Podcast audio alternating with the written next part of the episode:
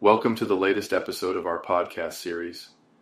In today's episode, we'll be discussing one of the most famous self-help books of all time, The 48 Laws of Power by Robert Greene.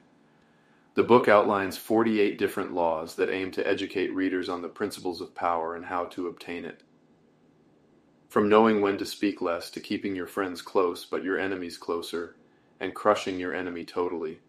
The 48 Laws of Power provides readers with a comprehensive guide to navigating the complex world of power dynamics. One of the key takeaways from the book is the importance of knowing when to blend in and when to stand out. Law #7 advises readers to think as you like but behave like others.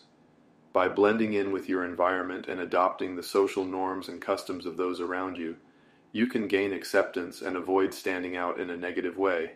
However, Law #8 also highlights the importance of creating compelling spectacles that draw attention to yourself and your actions in order to gain influence and power.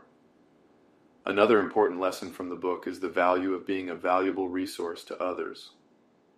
Law #9 advises readers to learn to keep people dependent on you by providing essential services or being a valuable resource to others. This can help ensure that people remain loyal to you and your power.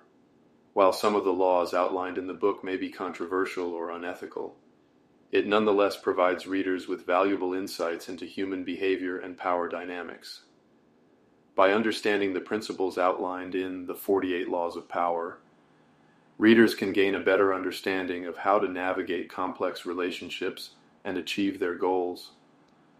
That's all we have time for in this episode of our podcast series. We hope you've enjoyed this discussion of The 48 Laws of Power, and that you'll join us again next time for more insights and discussions on the world of self-help and personal development.